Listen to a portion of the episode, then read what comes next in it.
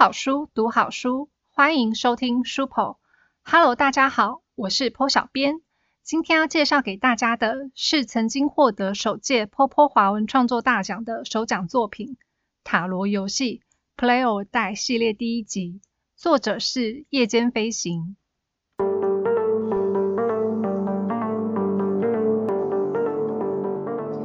今天虽然是假日，但因为补课的关系。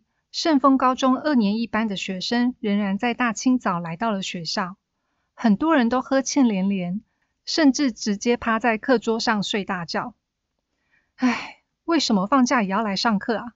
我原本还想趁周末冲等级呢。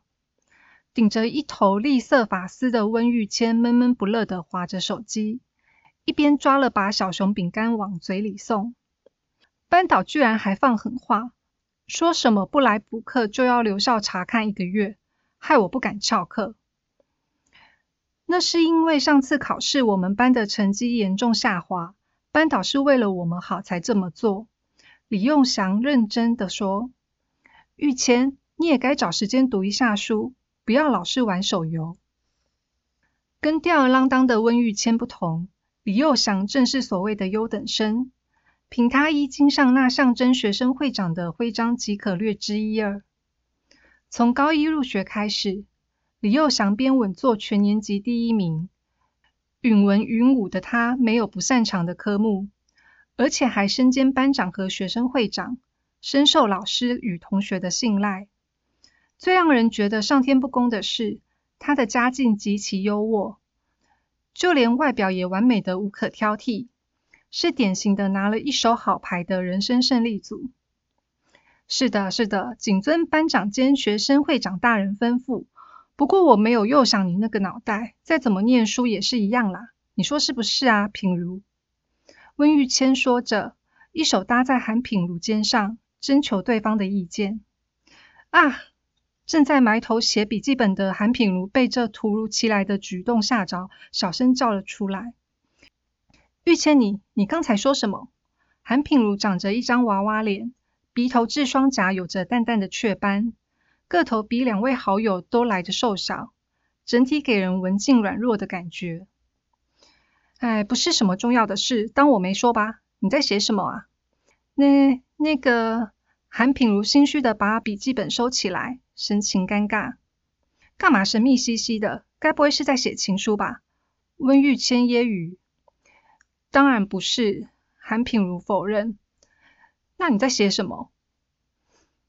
各位同学，已经是上课时间了，请回到座位坐好，我来代替班导点名。身为班长的李佑祥来到了讲桌前面，对全班同学说道：“他的话适时解救了韩品如，让他很是感激。”李佑祥开始按照座位顺序点名，当点到宋英这名同学的时候，叫了几次都没人回应。环顾教室也没看到人，他正要在点名簿上打叉，教室的门忽然打开了，一名身材高挑匀称、左眼下方有两颗小小泪痣的漂亮女孩踏进教室。她先是高傲的瞥了李幼祥一眼，之后便一声不吭的往自己的座位走去。韩品如刚好不小心把橡皮擦弄掉在走道上，于是弯身去捡。一抬头，却看见那名女生，也就是宋英，正冷冷俯视着他，似是责怪他挡道路。对，对不起。韩品如嗫嚅着，赶紧把身子缩回座位。韩品如并不擅长应付女性，更别说宋英这种气场强大的美少女。被她盯着的时候，她觉得自己简直就是被猫盯上的老鼠。传闻宋英的母亲是帮派首领。他将来也会成为大姐头，连不良少年也不敢招惹他。在学校里，他总是特立独行，也从不参加校庆之类的团体活动，浑身散发着疏离感。点完名后，大家继续吵吵闹闹的。过了半小时，班导人没有来，于是李又祥请副班长黄嘉颖去教职员室确认情况。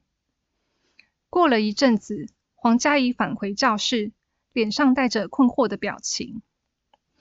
奇怪，教职员室没有人耶，教务处也是，职员、校工、警卫通通都不在，学校里到处静悄悄的。今天回来学校的，好像只有我们。今天不是上课日，学校里没有其他学生是正常的。但只要学校有开门，教务处就会有职员在，不可能半个人也没有。不可能吧？你有没有仔细找？会不会是补课取消了？可是学校网站上的公告栏什么也没提。没课的话，拎背包回家了。刘威不耐烦的表示：“等一下。”李佑祥阻止了刘威。班导可能是正在赶过来，我们再稍等一会吧。就在此时，韩品如的手机突然响起，吓了他一跳。其实不只是他的手机。班上每个同学的手机也在同一时间作响，仿佛能刺穿耳膜的尖锐噪音在教室里回荡。诶，怎么大家的手机会一起响？这个旋律不是校歌吗？韩品如很清楚自己并没有把校歌设成手机铃声，而且他习惯在到校后将手机切换成静音模式，照理说不可能发出声音。纳闷之余。他和其他同学一样，开启了手机荧幕查看。应用程式已成功安装，可点选此处启用。讯息通知栏出现这条通知，然而韩品如不记得自己下载过什么程式。他好奇的点开那个名为塔罗游戏的程式，画面立即弹出一只毛线娃娃。这只娃娃是三 D 动画，非常生动立体。像是会冲破荧幕跑出来似的。他记得这只娃娃是学校的吉祥物，常常在各种校园活动中出现。大概是为了呼应塔罗，平时穿着学生制服的娃娃换上了花花绿绿的长裙，打扮成吉普赛女郎，手里还拿着一个小铃鼓。娃娃一边旋转起舞，一边以唱歌般的语调说话。Hello，Hello，盛丰高中二年一班的各位同学，大家好，欢迎参加塔罗游戏。现在先来讲解游戏规则，请大家把耳朵借给我。娃娃说完，俏皮的对观众抛了一个媚眼。首先，这间学校里藏了多张塔罗牌，请大家把它们逐一找出来。之后记得登录到手机的收集册，才能获得持有权哦。娃娃说着。拿出迷你版的塔罗牌和手机，做出把塔罗牌拍向手机的动作。第二，当游戏结束时，收集到最多塔罗牌的三个人便是胜利者，只有他们可以通关，其他人通通都会死哟。娃娃躺在地上装死，两眼变成 X 形，还有一缕灵魂从他的身体里飘出来。第三，游戏从今日早上九点开始，直到明日早上九点结束，总共二十四个小时，大家要好好把握时间哦。娃娃指着一个巨大的时钟，握起小小的拳头，做出加油的动作。最后，大家要当乖孩子，千万不要离开学校的范围和退出游戏，否则会有很可怕的惩罚哦。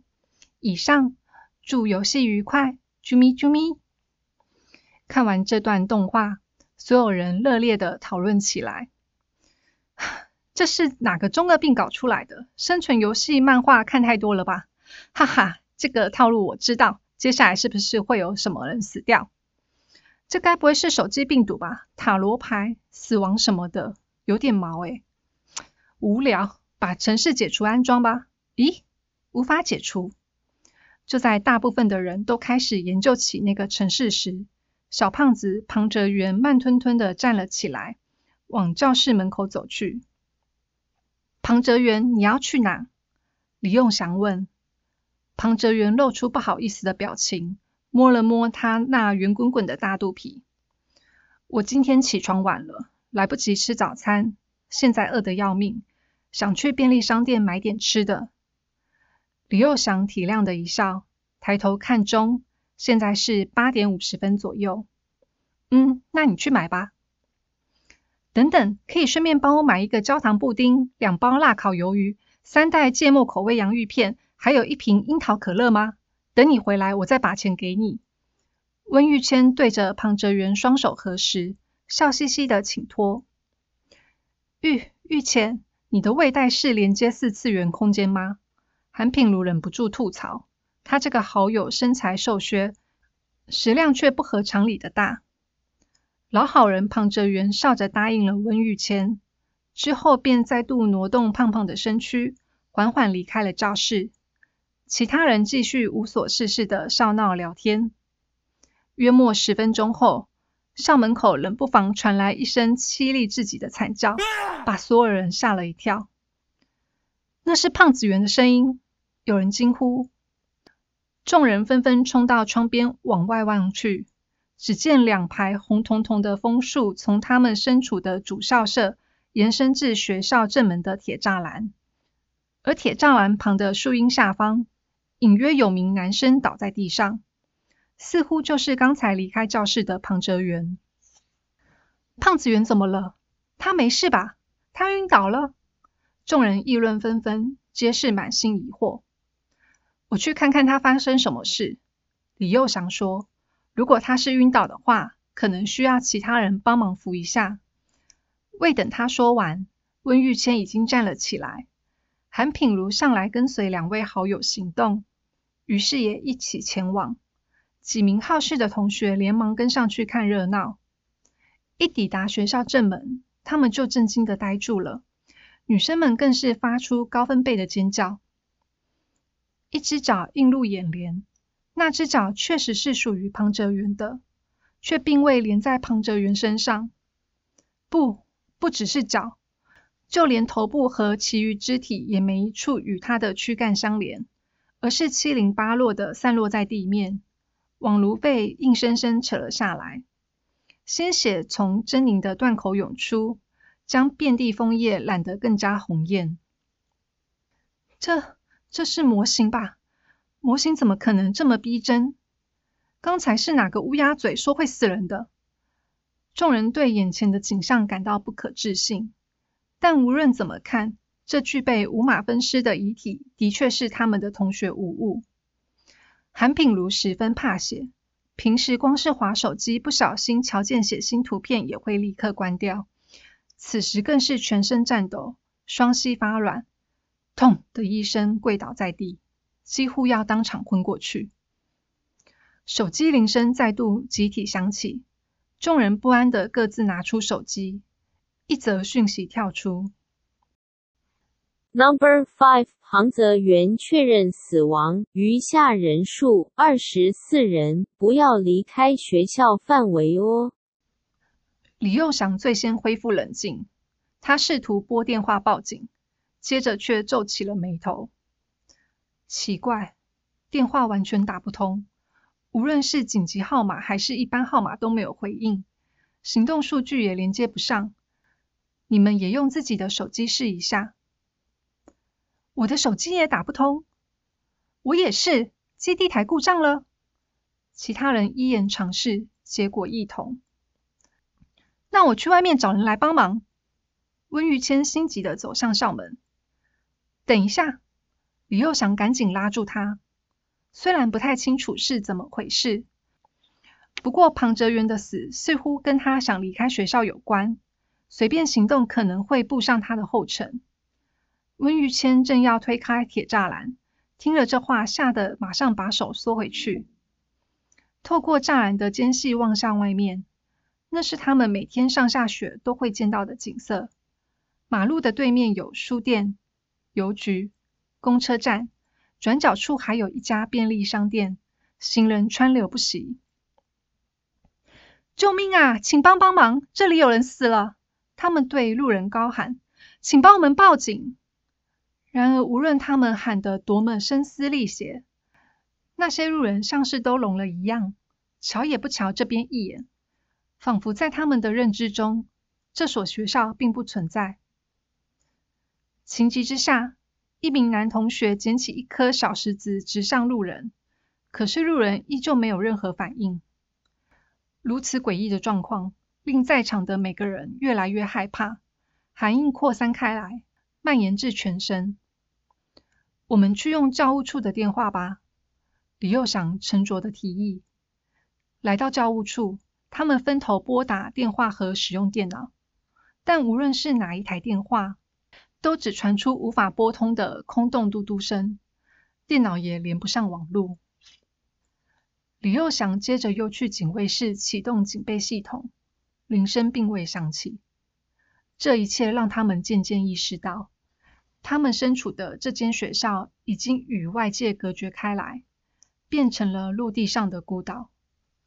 这里没有老师，没有任何成年人，只有二十四个年仅十七岁的高中生。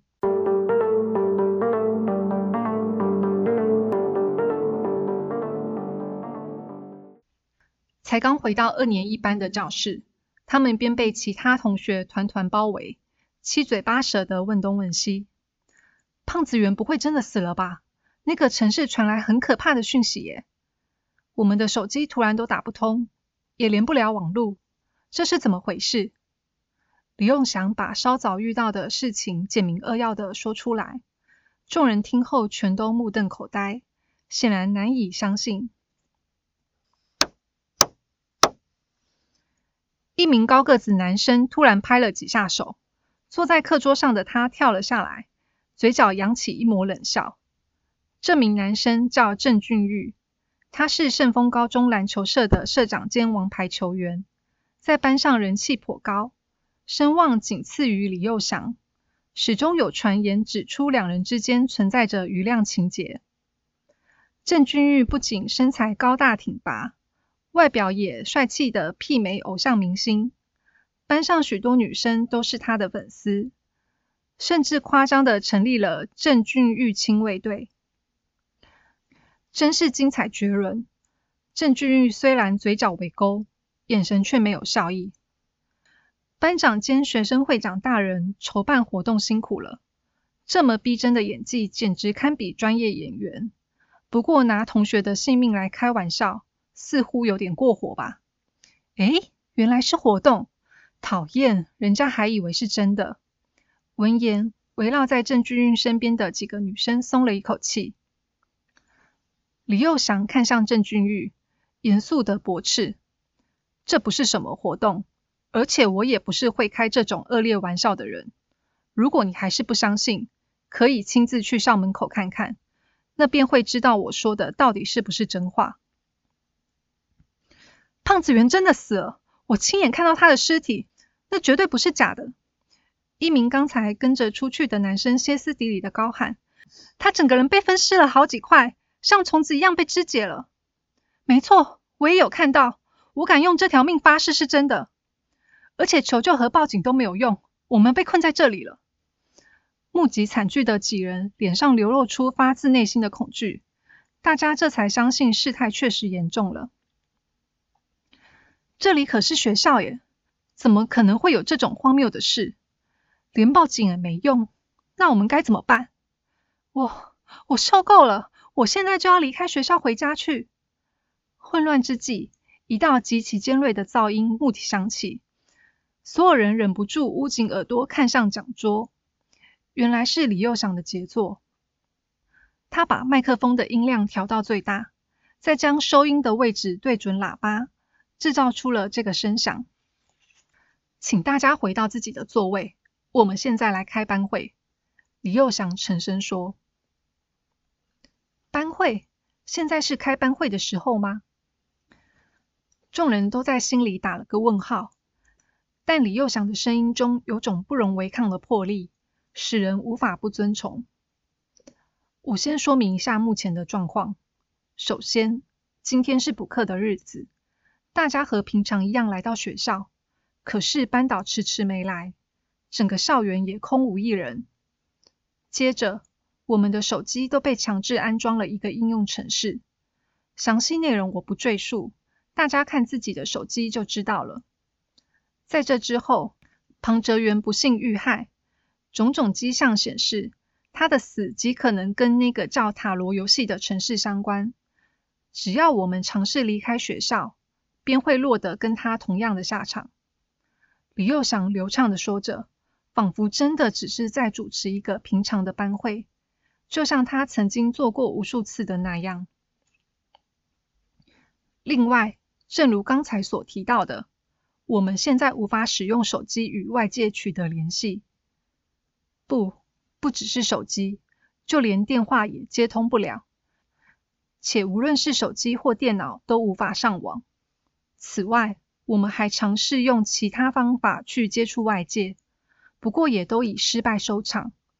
外面的人不知要什么时候才会发现我们的困境，在救援到来之前，我们必须想办法自救。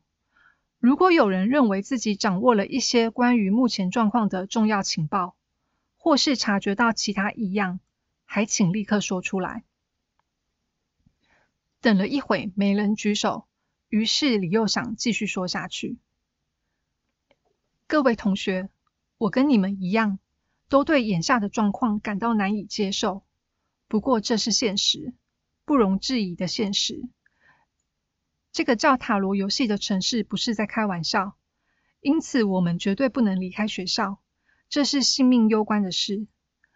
我明白这很可怕，可是我们不能逃避，不能慌乱。”必须冷静面对。只要我们同心协力，一定可以想出解决的办法，让每个人都能得救。听李幼祥说到这里，一名男生像是再也无法忍受似的，高声反驳：“说什么每个人都能得救？这是不可能的吧？你没看到第二条规则吗？只有拥有最多塔罗牌的三个人才可以通关，其他人都会死。”没错。班上肯定会有二十一个人得死，我现在就去找塔罗牌，我可不想死。另一名女生跟着说：“对，快去找牌吧，先下手为强。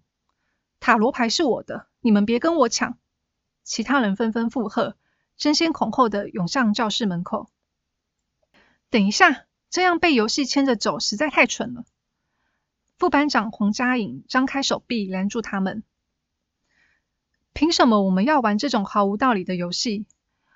如果大家都不去找塔罗牌，这个游戏就玩不下去了吧？所有人都没有牌的话，哪来前三名？对，我们干脆什么也不做，联合起来抵制这个游戏。下一秒，宛如有一只无形的手把黄佳颖当成了人形八条，狠狠的拧转起来。黄佳颖还来不及痛呼，腰部便被整个扭断。上身和下身分离，鲜血、肉块、脏器和其他组织喷了附近的同学一身，并且飞溅至教室各处。紧绷到极致的弦终于断裂，众人发出了崩坏的、抑郁不明的哀鸣。有一脸惶恐背靠墙壁的人，有怪叫着跑出教室的人，有害怕的躲到了课桌下的人。更有人就地呕吐起来，几乎所有人都陷入了崩溃。夹杂在哀嚎当中的，还有手机的通知铃声。Number three，黄佳颖确认死亡，余下人数二十三人，抵制游戏等同退出。嗯，奈奈受不了了啦！奈奈也不要玩这种。名为奈奈的女生哭叫着说到一半。随即被好友捂住了嘴，不要乱说话，说不玩游戏的人也会死。教室里成了人间炼狱，惊恐万分的韩品如踉跄着倒退两步，鞋底下突然传出噗呲一声，低头一看，他踩到的是副班长的肾脏。啊！他抱着头跪倒在地，整个人缩成一团，脸上涕泪交加。神啊！如果这是噩梦的话，请让我快点醒过来吧，求求你了！他在内心这么呼求着。过了一会，刺耳的麦克风声再度响起，把所有人的惨叫压了下去。各位同学，请冷静一点，我有一个方法，说不定可以让全体同学都活下来。李幼想坚定的嗓音在失序的教室内回荡。刚才副班长说的话，其实颇有参考价值。但我们不是要抵制这个游戏，相反的，我们要积极参加这个游戏，努力获取所有塔罗牌。虽然第二条规则写着，游戏结束时收集到最多塔罗牌的三个人便是胜利者，可若是所有人都获得相同数量的卡牌呢？这样的话，每个人都是持有最多牌的人，并列第一名，那不就不会有人落败死亡吗？听了他的话，众人宛如被浇了一头冰水似的愣了愣，稍稍找回了冷静。有道理。只是不知道这个游戏能否接受这种取巧的做法。管它取巧不取巧，只要大家能活下来就好。没错，能让全员获胜的只有这个方法了。李幼祥的提议犹如黑暗中的明灯，不少人皆表示赞成。虽然也有些人拿不定主意，不过也想不出更好的办法。此时，韩品如听见教室里的角落传来一声冷笑，他回过头。发现冷笑的人是宋英，只见他慵懒的倚在墙边，笔直的长腿在裙下交叠，神情轻蔑的斜睨着李幼祥，仿佛觉得他的话十分可笑。察觉到韩品如投来目光，宋英冷冷的瞥了他一眼，韩品如顿时满脸通红，连忙转回头专心听李幼祥说话。要是大家都赞成这个提议。那我们就不要再浪费时间了，马上去把学校里的所有塔罗牌都找出来吧。现在班上有二十二个人，为了提升效率，我们跟平常上课分组一样，按照座位分成三组来行动，好吗？三个小时后，无论有没有找到牌，都请大家先回来集合。无人提出异议，计划就这么定了下来。他们合力把副班长破碎的尸块搬到教室角落，扯下窗帘布盖在他身上。至于庞哲元的遗体，由于搬运上比较困难，只好暂时留在原地。众人围成一圈，为惨死的两名同学默哀片刻，之后便出发寻找塔罗牌。按照座号，韩品如被分配到第二组，李佑祥和温玉谦则是第三组。稍早才发生那样可怕的事，如今他们却要分头行动。韩品如对此有着不祥的预感。又想玉谦，他换了两位好友一声。怎么了？温玉谦疑惑的回头。没，没什么。韩品如欲言又止。那个，我可以跟你们一起行动吗？总觉得还会有其他事情发生，只是在学校里找几张卡牌，不会有事的啦。温玉谦大力一拍他的肩膀，像是要把信心灌注到他身上。你不要想太多了。没错，大家只是暂时分开一阵子而已，不会有太大问题的。李幼祥也表示，既然这个游戏制定了规则。那么应该不会在规则以外随便杀人，只要我们不犯规，那便是安全的。又想你似乎一直都很冷静，你都不害怕吗？韩品如忍不住问。遇到这种事，怎会不害怕？李用祥叹了口气。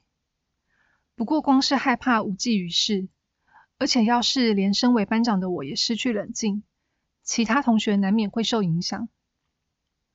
韩品如点了点头。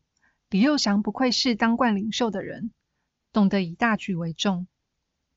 那么幼祥，你觉得我们会活下来吗？韩品如又问。我相信我们会的。李幼祥反问。你想活下去吗？我自然是想的。可是这游戏实在太可怕了，我没信心可以撑到最后。李幼祥沉默了一下。之后坚定的说：“既然你想活下去，那我答应你，无论如何，我们都会活下来。”所有人陆陆续续的离开教室。正当韩品如也要动身时，却发现鞋带松脱了。韩品如，我们这组决定去第二和第三校舍那边，要走了。一名戴眼镜的男生在门口喊他，是同属第二组的陆博文。等等一下。我鞋带松了，那我们先走，你等等，快点跟上吧。好好的，除了韩品如外，其他人都走光了。他弯下身系好鞋带后，眼角余光不经意的瞄到课桌下有张纸片。咦，那个该不会是？他把那张用胶带贴在桌子下方的纸片撕了下来，是塔罗牌。塔罗牌可能藏在学校的任何地方，那当然也包括了二年一班的教室。居然没有人先留在教室里找一下，这大概就是所谓的当局者迷。韩品如感觉自己的心跳正在加速，想不到这么快便可以找到塔罗牌。这是他第一次看到塔罗牌。牌卡的尺寸比扑克牌大一些，背面有着精致的哥德式花纹，正面的图案是个用绳子吊挂在树上的人，图案上方写着罗马数字 twelve，下方写着 The Handman，The Handman 是吊人。韩品如喃喃地说：“对了，拿到牌后，好像要登录在收集册才算正式持有。”塔罗游戏城市的主画面有个收集册的按钮，点进去后会显示许多空白栏位，总共二十二个。他把吊人拍上手机，这么简单的一个动作后，登录就完成了。收集册的第十三个栏位自动显示出相同的卡牌，他的持有权被正式确认。点击荧幕上的吊人，一行文字映入眼帘。Twelve 吊人持有者不受重力限制，可任意行走在天花板和墙壁，只要维持某种程度的接触，持有者可把能力分享给另外最多两名玩家。可任意行走在天花板和墙壁，这会不会太夸张？韩品如不太相信，不过抱着一试无妨的心态，他还是伸出左脚踩上了墙壁。刹那间，一股引力把他吸住，接着另一只脚也轻易的踩了上去。他在墙上迈开步伐，轻轻松松的走上了天花板，并从教室另一边的墙壁走下来。之后又来回走了好几次。原来真的可以使用，好厉害啊！虽然仍处于恐惧的状态，但能够像漫画或游戏人物那样使用特殊能力。仍是令韩品如感到兴奋。兴奋过后，一股难以形容的不安却涌上了心头。既然持有这张塔罗牌的他可以使用特殊能力，那么其他塔罗牌应该也分别具备不同的能力，同样仍被能使用。如果只是在天花板行走这种程度的能力，倒是无伤大雅。然而，要是当中有攻击型的人力，后果恐怕不堪设想。不，这个游戏正是要他们使用这些能力。拥有最多牌的三人获胜，其余的人皆死亡。光是这条规则，便足以让所有人争个你死我活。仿佛嫌这样还不够，每张塔罗牌还附带不同能力，简直像是鼓励持有者去使用并对付其他人。这个游戏的设计者潜藏着深不可测的恶意。是谁设计出这样一个游戏？背后有什么意图？选上这个班级又是为什么？现阶段没有人能回答这个问题。韩品如看了看墙上的钟，分组行动已经开始好一段时间。他在教室里再搜索了一下，未能发现其他塔罗牌，于是便去跟同组的同学们会合。